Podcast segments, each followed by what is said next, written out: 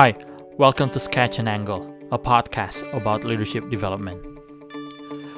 Each week, we share a thought or a theory from an expert in his field that displays the art of leadership.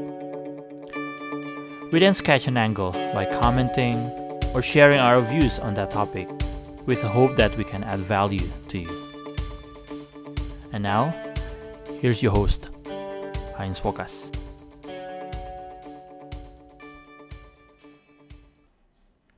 Ada satu perusahaan yang bernama Zappos.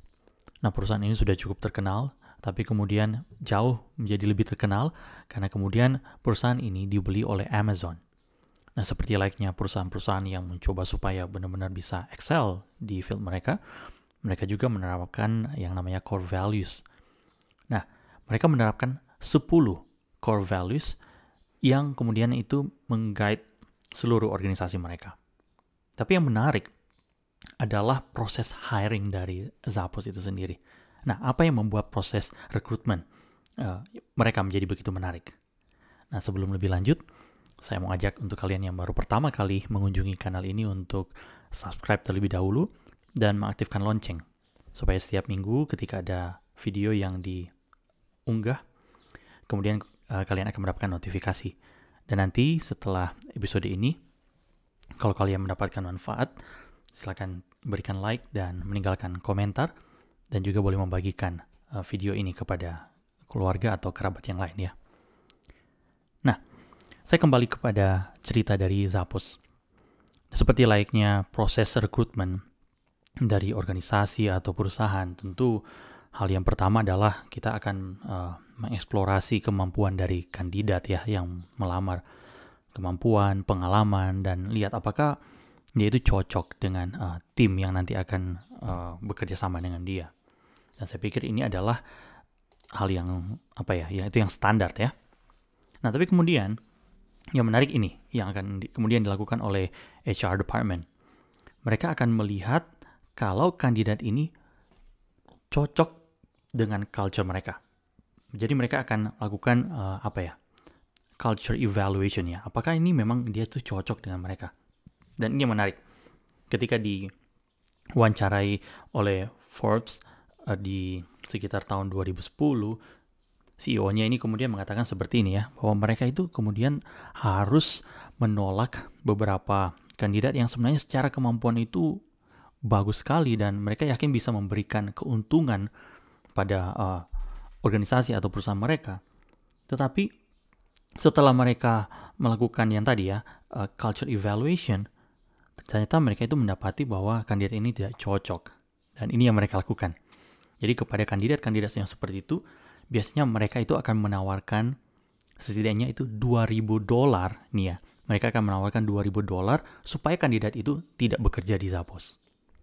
Dan akhirnya mereka yang memutuskan tidak ambil adalah mereka yang betul-betul memang cocok di culture organisasi dan perusahaan itu dan kemudian mereka itu memberikan kontribusi yang luar biasa gitu ya.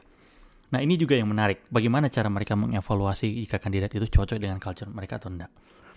Jadi ketika seorang kandidat kemudian diundang untuk interview, biasanya kandidat itu akan dijemput oleh supir dari perusahaan ini entah di uh, airport atau di tempat yang lain. Nah, saat dijemput oleh supir perusahaan dan dia tiba, tentu akan melakukan proses interview ya. Dan apa yang akan dilakukan oleh pemimpin dari perusahaan ini? Dia kemudian akan bertanya kepada supir yang menjemput kandidat tersebut. Kemudian supirnya akan ditanyakan, apakah kandidat itu uh, adalah orang yang nice, uh, lemah lembut, atau kasar, atau seperti apa? Atau cocok nggak dengan perusahaan ini, dengan culture yang mereka bangun sama-sama?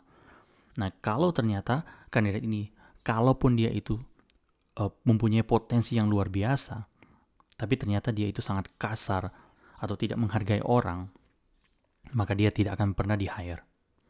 Jadi itu proses-proses yang mereka pilih untuk memilah dan memilih ya kandidat yang betul-betul cocok dengan culture mereka. Nah ini menarik sekali menurut saya karena uh, ini adalah contoh yang real walaupun saya tahu ini tidak populer ya dan banyak mungkin yang tidak akan terlalu setuju dengan apa yang dilakukan. Bahkan tadi ya sampai harus memberikan uang sebesar 2000 dolar gitu. Tapi ini yang saya lihat dan saya amati ketika kita berbicara tentang uh, bagaimana kita menciptakan culture atau budaya yang baik. Ada yang mengatakan seperti ini bahwa uh, vision itu vision can't be demonstrated because it's not yet a reality. Betul, kita tidak bisa mendemonstrasikan seperti apa visi itu. But culture, listen to this, but culture can be modeled and it needs to be from the top leader on down. Kultur itu, budaya itu harus bisa diberikan contoh oleh mereka yang berada di struktur kepemimpinan kepada orang-orang yang mereka pimpin.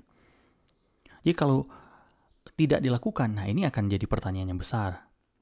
Jadi saya sangat percaya bahwa culture itu akan bisa terbentuk kalau mereka yang berada di uh, top leadership itu memberikan contoh, berikan model kepada mereka yang uh, dipimpin. Dan tadi yang seperti yang sudah contoh yang uh, sudah saya bagikan di Zappos itu bagaimana mereka yang penentu ya mereka yang membuat keputusan itu kemudian melihat mana kandidat yang betul-betul cocok dengan organisasi mereka itu layak untuk diperjuangkan atau tidak. Jadi kalau tidak, mereka kemudian tidak akan lanjutkan dalam proses uh, rekrutmen itu. Nah sekarang pertanyaan buat kalian yang mungkin saat ini sedang berada di struktur organisasi yang ya cukup bisa dikatakan kalian yang top leader. Apakah kalian melakukan hal-hal yang memberikan model kepada orang-orang yang kalian pimpin terkait dengan bagaimana kalian itu mengembangkan atau membentuk organisasi yang kalian bayangkan atau culture yang kalian bayangkan. Apakah kalian mau menunjukkan itu atau tidak? Nah, semoga ini menjadi kesempatan untuk kalian juga boleh berefleksi dan evaluasi kembali. Adakah hal-hal yang kalian lakukan akhir ini yang tidak cocok dengan budaya organisasi kalian? Nah, kalau tidak cocok seperti itu, kira-kira apa dampak jangka panjang? Apa yang akan kalian lakukan kepada orang-orang yang kalian pimpin sehingga mereka juga terus percaya bahwa mereka itu berada di organisasi yang tepat sesuai dengan yang mereka percaya sejak awal. Demikian untuk episode kali ini. Dan jika kalian mendapatkan insight, silakan boleh dibagikan dan jika ingin melanjutkan percakapan, silakan juga boleh bagikan di kolom komen.